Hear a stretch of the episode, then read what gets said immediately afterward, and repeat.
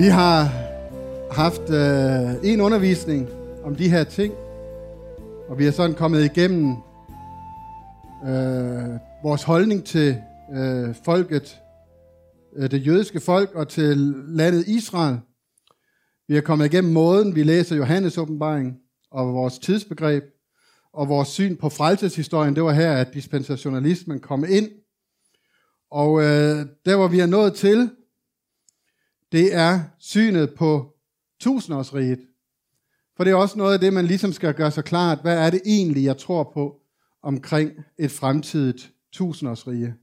Og det kaldes millianisme, og det er fordi, at øh, millennium er latinsk.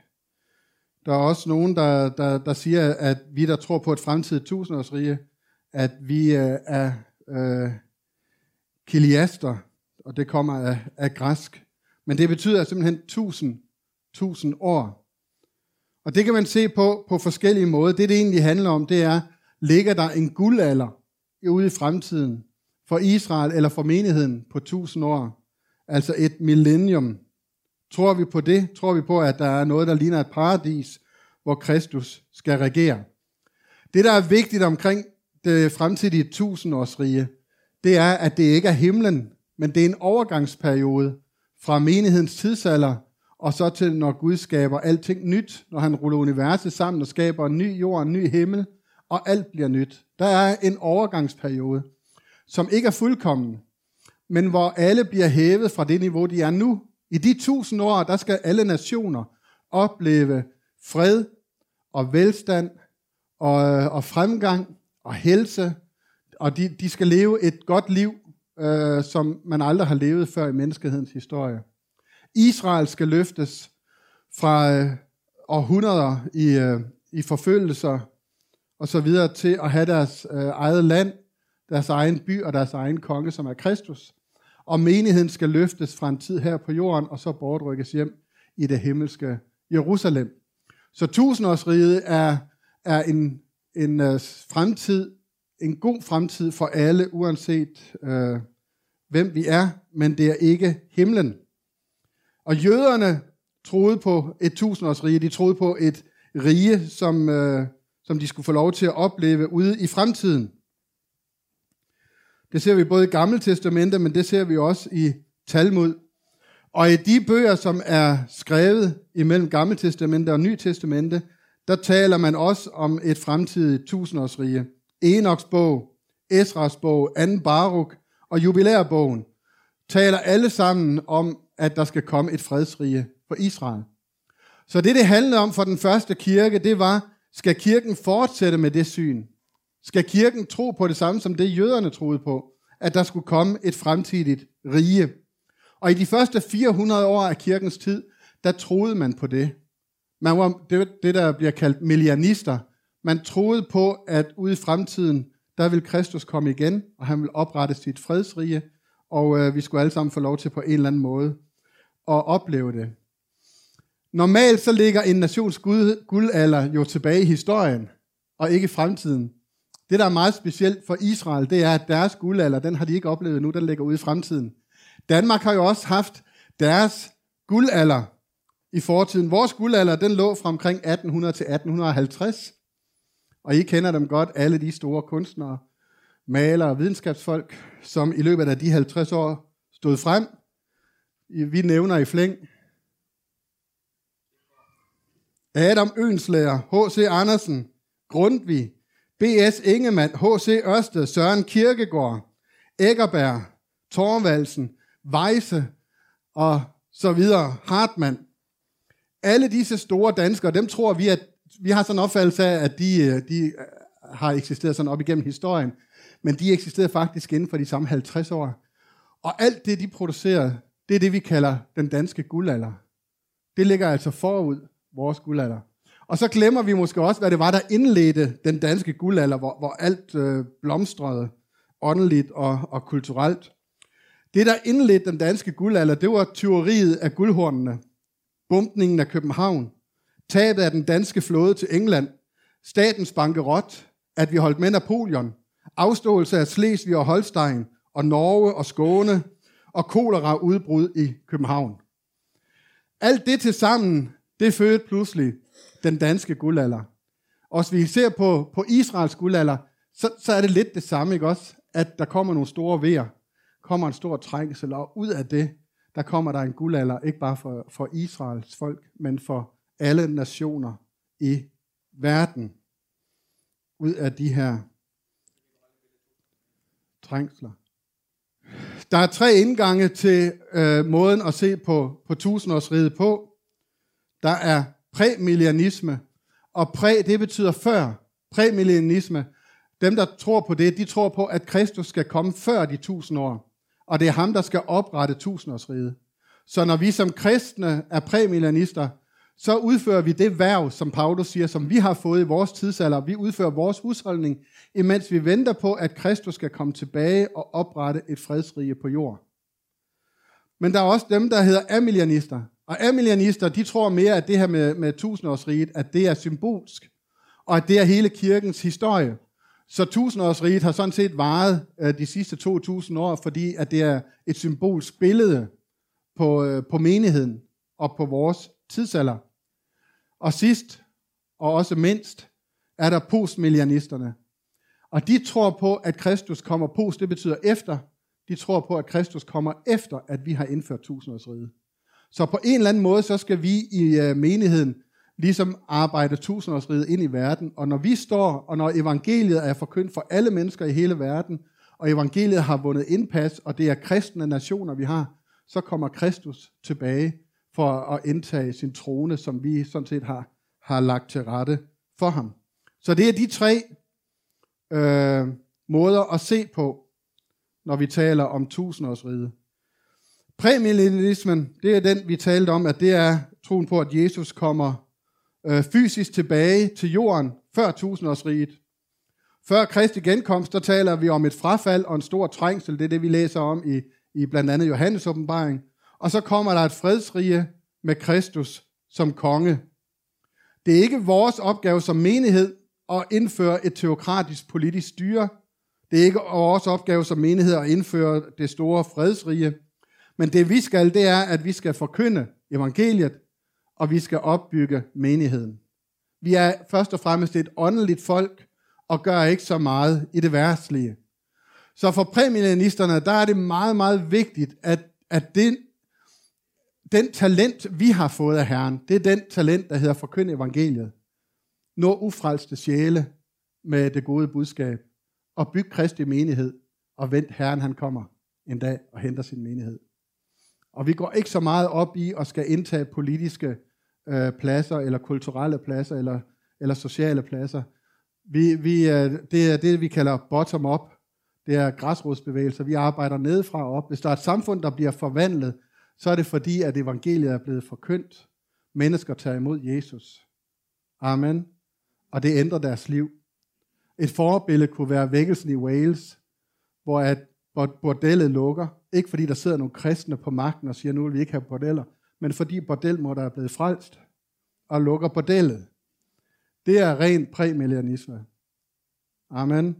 Det er, som I også husker nogle af historierne, at bryggerhestene, de gjorde ikke, hvad, hvad bryggerkusken han sagde, fordi at de forstod ikke længere, hvad han sagde, for han var holdt med at bande.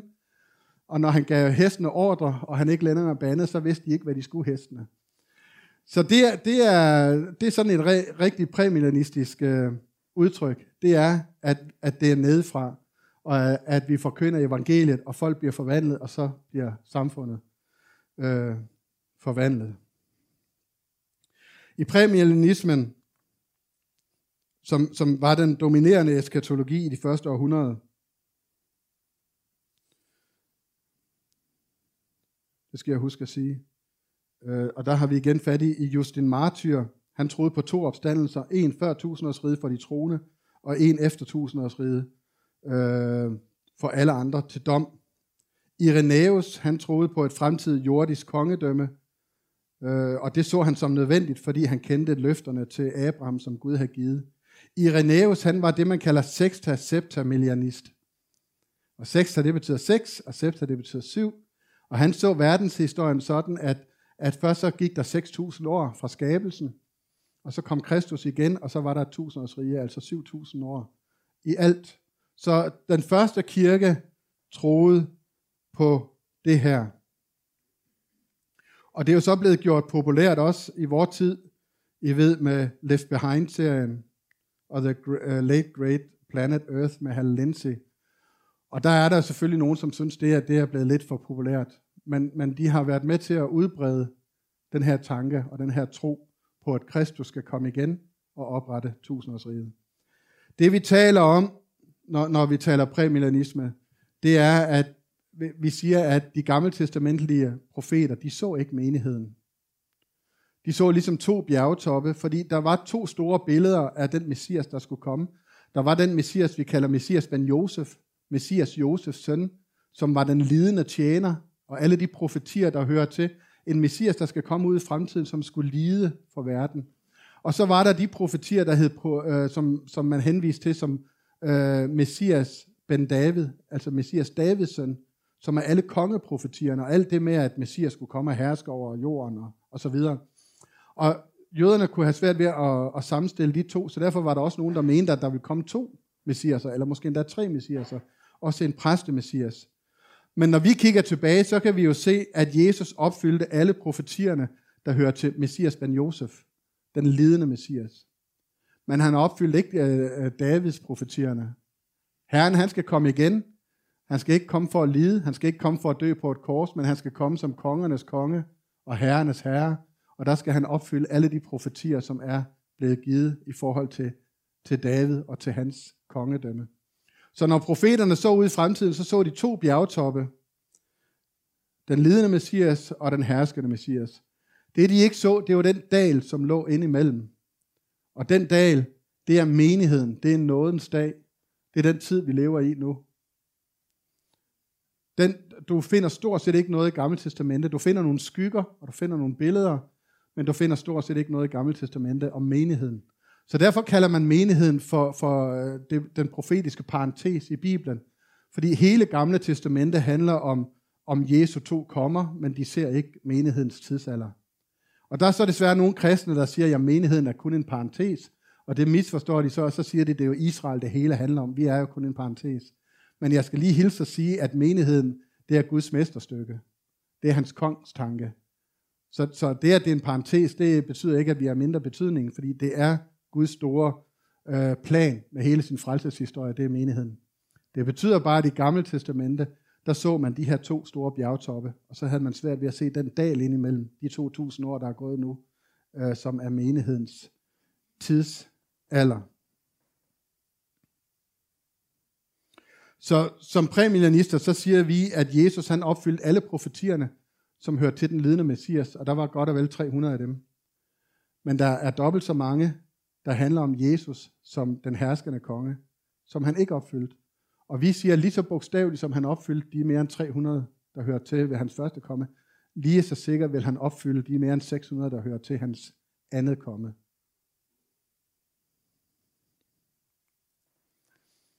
Og det er inden for, for den her gruppe af kristne, at vi diskuterer tribulationen. At nogen af jer, der ved, hvad det betyder?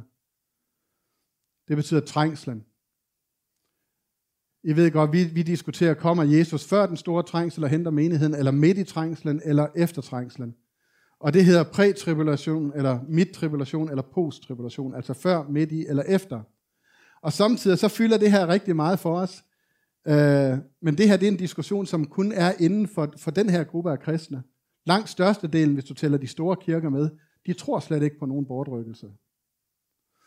Og, og det de tror på, det, det synes jeg i de her år, at det presser os mere og mere. Så jeg har det også sådan lidt, at hvis du synes, at, øh, at det er, eller hvis du tror på, at, at Jesus kommer midt i trængslen eller efter trængslen, jamen så fint med det, vi er nødt til at rykke lidt sammen, fordi vi tror trods alt på det samme. Du tager fejl. Det skal du selvfølgelig vide, fordi han kommer før trængslen. Men lad os nu lige rykke lidt sammen, fordi vi er faktisk lidt trængt i de år her. Vi, øh, vi der tror på, på det her. Og udover det her, så findes der i hvert fald to mere. Der er en, der, er en der hedder pre-wrath-tribulationister. Øh, de tror på, at Jesus kommer et sted i trængslen. Han kommer før den store vrede. Men om det er lige præcis er midt i, eller om det er lidt senere, det, øh, det, det lægger de sig ikke fast på. Og så er der dem, der kaldes den syvende person tribulationister, som mener, at Jesus kommer ved den syvende person i, i, øh, i åbenbaringsbogen. Det er bare vigtigt at vide, at den her diskussion, det er sådan en intern diskussion, som vi har. Vi, der er præmillianister, vi, der tror, at Kristus kommer før tusindårsriget. Vi har den her interne diskussion. Alle andre er millionister og postmillianister, de vil slet ikke deltage i den. Amillianisterne, de kaldes også navmillianisme eller realiseret millianisme. De siger, at der er ikke noget fremtidigt fysisk rige. Tusindårsriget er symbolsk, og tusindårsriget det er tiden mellem Kristi første og Kristi andet komme. De siger også, at åbenbaringsbogen ikke er kronologisk, øh, og at kapitel 20 bare sådan er en opsummering af hele åbenbaringsbogen. Og de fornægter også selvfølgelig Israels plads i Guds endetidsplaner. Så amelianister, de tager stort set åbenbaringsbogen som, som symbolsk pålydende. Og Augustin, som levede 354-430, han startede som millianist. I sin unge dage, der troede han på, at Gud ville oprette sit rige, at Kristus ville komme tilbage og oprette riget. Og han, han, han mente, at, at det var nært forestående i hans tid. Han var også dispensationalist. Han troede på to tidsalder, på kirkens og på rigets tid. Men han kom op og skændes med en anden fløj af kirken, der, hed, der blev kaldt donatisterne. Og donatisterne var meget stærke millianister. De troede meget, meget, meget stærkt på, at Kristus ville komme igen og oprette sit fredsrige.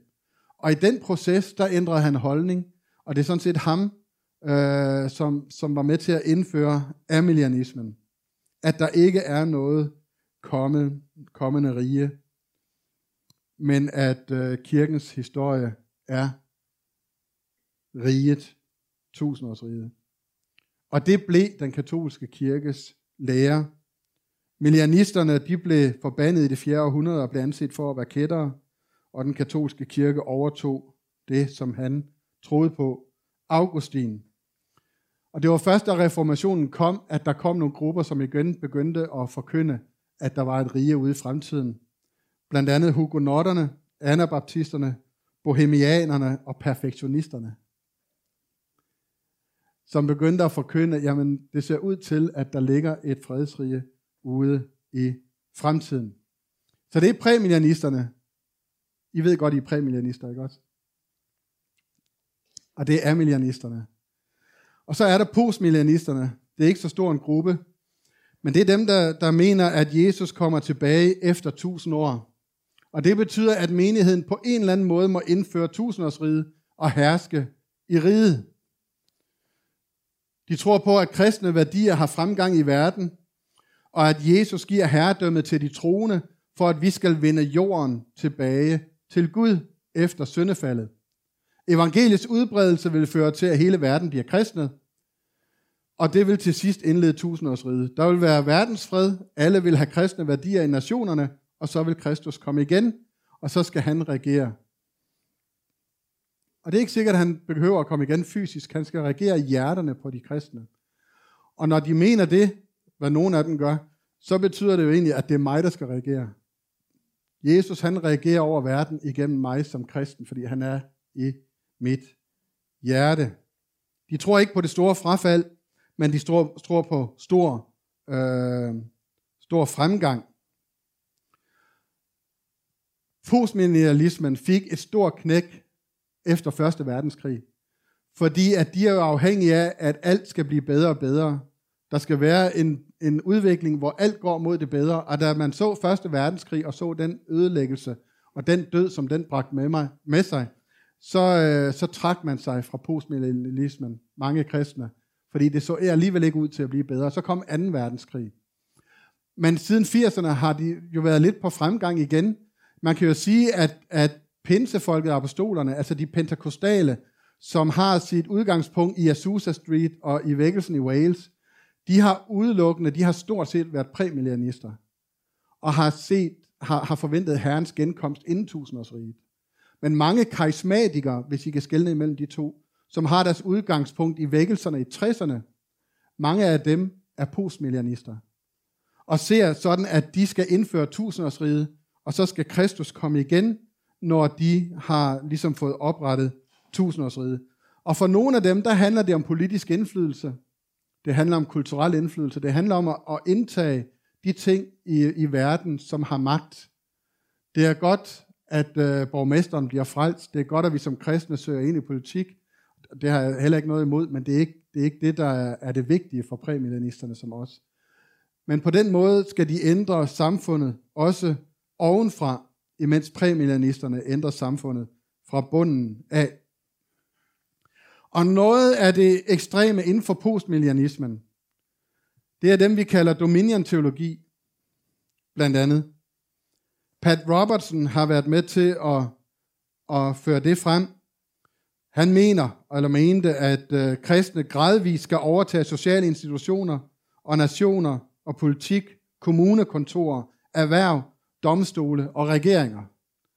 Det er ligesom måden, at de kristne de får indflydelse på. I kender det også meget fra den amerikanske kristendom. Ham, der hedder Peter Wagner, han sagde, at problemet er, at Satan har fået for meget magt i vores samfund, fordi han har en regering, og den eneste måde at vælte en regering på er ved en regering. Det kan ikke ske på anden måde, derfor må kirkens regering komme på plads i den udvidede kirke. Så Peter Wagner, han, han har også en lignende holdning, at vi må ind og søge politisk indflydelse for at bekæmpe Satan den vej. En af Rick uh, Joiners øh, øh, ansatte, Steve Thompson, han skrev sådan her engang, Jesus, der havde vundet autoriteten over jorden tilbage, kunne nu male og regere over jorden. Men Jesus blev i ikke på jorden for at herske over den. Han steg op til sin fader og sidder ved hans højre hånd. Så hvem er nu ansvarlig for at regere og herske over jorden? Tro det eller ej, kirken, som er Kristi læme. Så de kristne her, de har sådan en opfattelse af, at de, dem, der virkelig bør herske i verden, dem, der bør regere, det er de kristne, og det er kirkerne. De skal have den politiske, den militære og den kulturelle magt. Der er noget, der hedder Kingdom Now, som også siger noget om, at Jesus ikke kan vende tilbage, før at vi har indtaget jorden på den her måde. Og så er der revisionisterne. Og revisionisterne, øh, som præmillianister, der ser vi jo Israels historie, som Gud øh, arbejder indtil han når frem til Messias. Revisionisterne, de siger, at det har ikke ændret sig. Den historie, vi ser, er også Gud, der arbejder. Så det, det betyder for eksempel, at øh, Amerika er Guds land og Guds politiske redskab.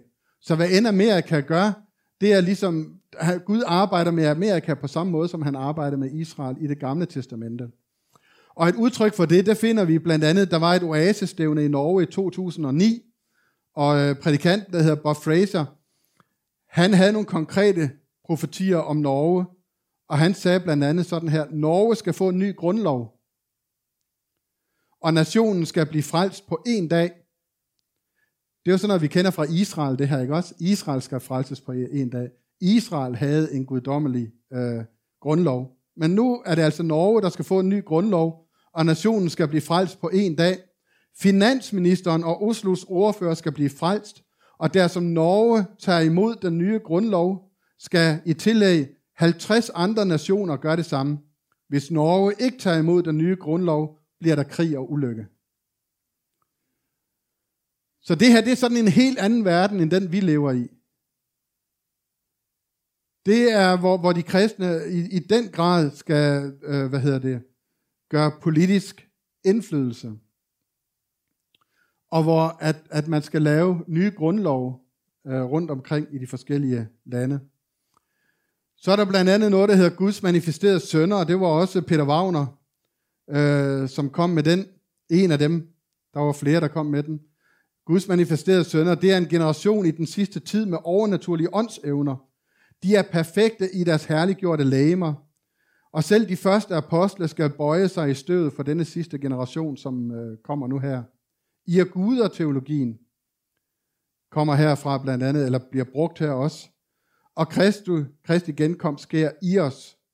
Bortrykkelsen er ikke af de hellige, men af de gudløse.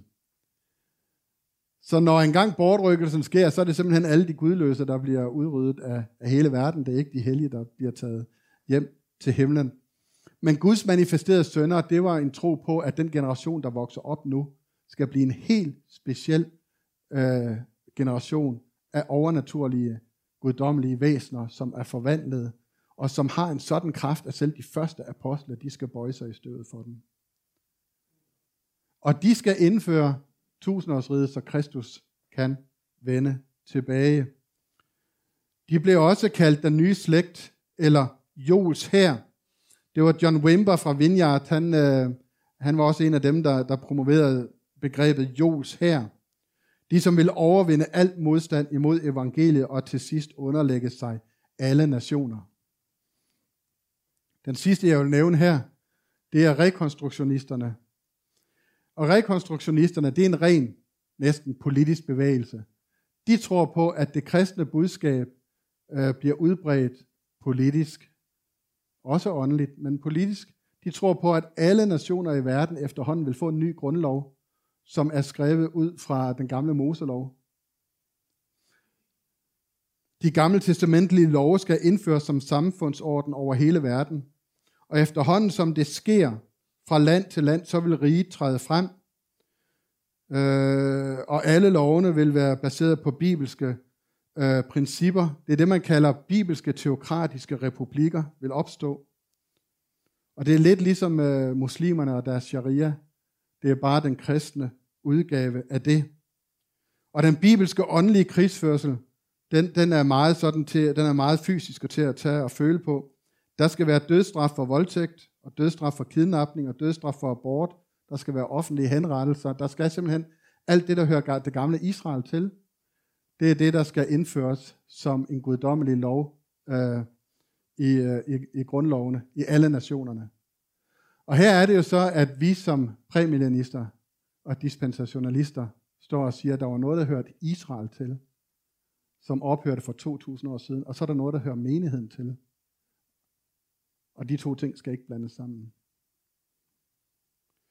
Nogle direkte udtalelser. Og, og, og det her, hvor vi også godt kan blive snydt, så er der nogen, der siger, der skal komme en stor verdensomspændende vækkelse. Og så er der nogen af os, der siger, wow, det er fantastisk, det er jo helt... Men så er det lige, vi skal spørge, hvorfor er det egentlig, du siger det? Hvad er det egentlig, du tror på? For mange af de her postmillionister, det er det, de siger. Det vi siger, det er jo egentlig, at der skal komme et frafald i den sidste tid og at det handler om, at vi holder fast i Jesus. Alle jordens rigdomme tilhører Herren, og dermed hans folk. Vi skal proklamere det. Det har jeg også tit hørt. Det er faktisk postmillionister tit og ofte, der siger det. Det har ikke noget at gøre med det øh, endetilsyn, vi har, og det evangelium, vi tror på. Vi skal proklamere det, der retteligt er vores, ifølge forjættelserne. Fremgang og velstand er vores ret i Kristus. Mennesket er skabt til at herske over naturen. Det blev tabt i Adam, men denne magt har vi fået igen i Kristus. Vi skal søge at vinde indflydelse der, hvor magten er, og så er der noget omkring militant kristendom. Mange af de her sætninger har I jo hørt, og nogle af dem har måske også begejstret jer, men I er simpelthen nødt til at spørge, hvorfor er det lige, du siger det? Hvad er det, du tænker? Og så vil nogle af dem sige, jamen øh, det jeg tænker, det er, at vi er overvindere. Vi er de sejrende. Vi er dem, der egentlig har retten til at regere som Guds menighed her i den her verden inden Kristus skal komme tilbage. Og så kan du så træde et skridt tilbage og så sige, Gud velsign dig. Det er så ikke det, jeg tror på.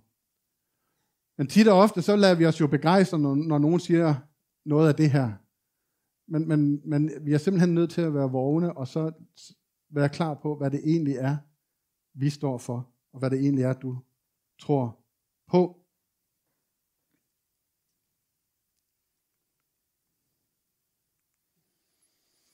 Ja, der var lige den sidste der, den skal vi have med. Konfus millianisme. Så der er faktisk fire, og det er rigtigt, den har jeg selv fundet på. Og den betyder bare, at der er nogen, der så får videre, så de er helt konfuse. Og så, øh, det skal vi helst undgå.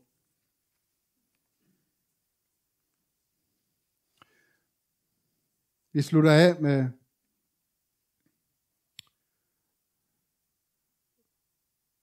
Vi, vi indleder afslutningen med det her skriftet.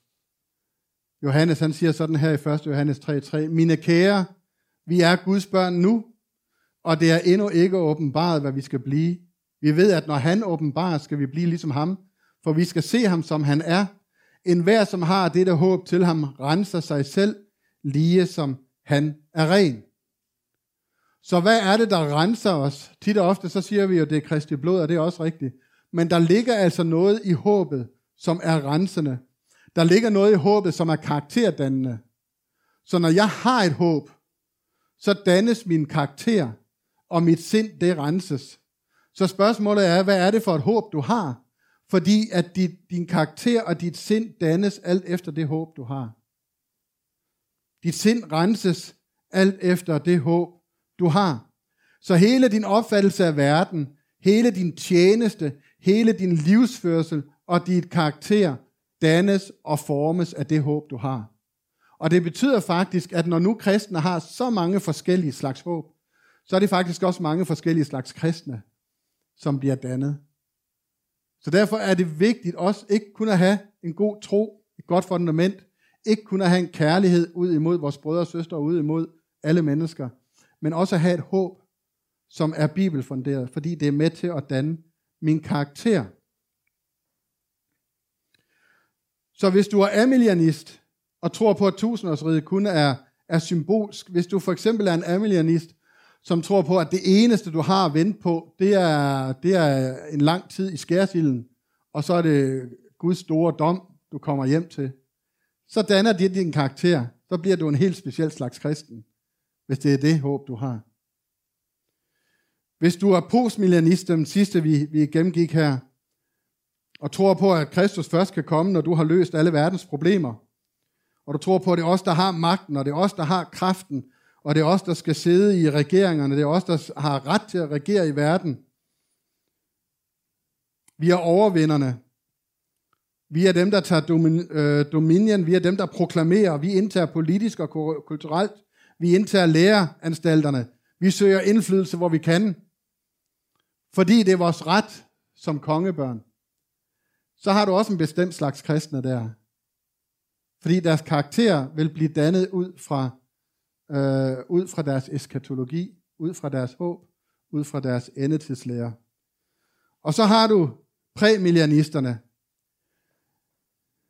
som siger, vi venter på, at Jesus skal komme, og det er ham, der skal gøre alt godt. Og han kan komme når som helst. Så vi er i forventning. Vi lever et liv i forventning. Det er næsten ligesom jul hver dag. Vi lever i forventning om, at Herren kommer. Han kommer snart, og vi ved ikke, hvornår. Vi skal ikke ud og revolutionere. Vi skal ikke ud og ordne hele verdenssituationen. Vi skal ikke ud og forandre staten på den måde. Vi skal ikke ud og indtage regering og domstole. Men vi vil arbejde, mens det endnu er dag. For der kommer en nat, der ingen kan arbejde. Og det vi arbejder med, det er vores værv. Det er vores husholdning. Det er vores dispensation. Det er nemlig at forkynde evangeliet. Og hjælpe mennesker i nød. Og bygge Kristi lægeme. Amen. Vores værv, vores dispensation, vores husholdning er en åndelig husholdning. Vi er med til at samle et folk for Kristus. Og når folk spørger, så peger vi på Jesus, og så siger vi, han er løsningen. Og så vil jeg sige også, ligesom jeg sagde i, i, øh, i starten, at når vi er menigheder, og når vi er kristne, som ikke vil beskæftige os med håbet, og som ikke vil beskæftige os med eskatologien. Og vi, vi, øh, vi, vi studerer det ikke, vi lytter ikke til det, vi prædiker det ikke i menighederne, så danner det også vores karakter. Fordi at manglen på håbet, manglen på eskatologi, vil også danne din karakter. Så du kan ikke engang sige, at jeg vil blande mig helt udenom det der, de skændes hele tiden, og de, de kan ikke blive enige indbyrdes om, hvad de tror på. Så det vil jeg slet ikke have noget med at gøre så er din karakter allerede i gang med at blive dannet. Så det med ikke at have noget af det her, det vil også danne din karakter.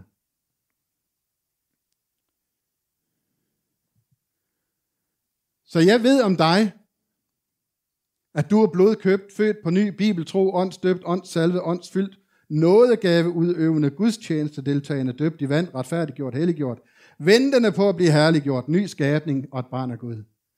Amen. Det ved jeg, du er. Men jeg ved lidt mere. Jeg ved, at du er udpræget futuristisk, kiliastisk, dispensationalistisk, præmillianistisk, prætribulationalistisk. Det ved jeg, du er. Så det er du også. Jeg ved, at du har taget stilling. Jeg ved, at du har læst i Bibelen, og du har studeret, du har snakket med brødre og søstre. Du har taget stilling til folket til det jødiske folk, og til nationen Israel, og til staden Jerusalem. Du har taget enten en positiv eller en negativ stilling til det i forhold til, hvad Bibelen siger om de sidste tider. Jeg ved, du er futuristisk, for jeg ved, når du læser Johannes åbenbaring, så ved jeg, at du mener, jamen det er stort set fremtiden, det handler om i Johannes åbenbaring. Det er ikke kun symbolsk, det er ikke kun historisk, men det er fremtiden. Jeg ved, du er dispensationalistisk, for jeg ved, at du, du tænker sådan også lidt i de her tidsperioder, og hvordan hele Guds åbenbaring af sin frelsesplan skrider frem igennem tiden. Jeg ved, du er præmillianistisk, for jeg ved, du tror på, at det er Kristus, der skal komme tilbage og oprette tusindårsriget. Det er ikke os, der skal indføre det politisk, eller, eller religiøst, eller kulturelt. Og så ved jeg, de fleste af jer i hvert fald, at prætribulationalister, jeg tror på, at vi skal bortrykkes før den store trængsel. Og nu er det jo sådan, at jeg kan ikke udtale de ord knap nok, og det kan du heller ikke. Så til allersidst, for at gøre det nemmere, så er du præ, miller, præ, tripper, futter, kilder, dispenser. Amen. Jamen, så ved vi jo, hvor vi står. Og det kan godt være, at vi ikke kan huske de her begreber, og det kan godt være, at nogle af dem er helt nye for os.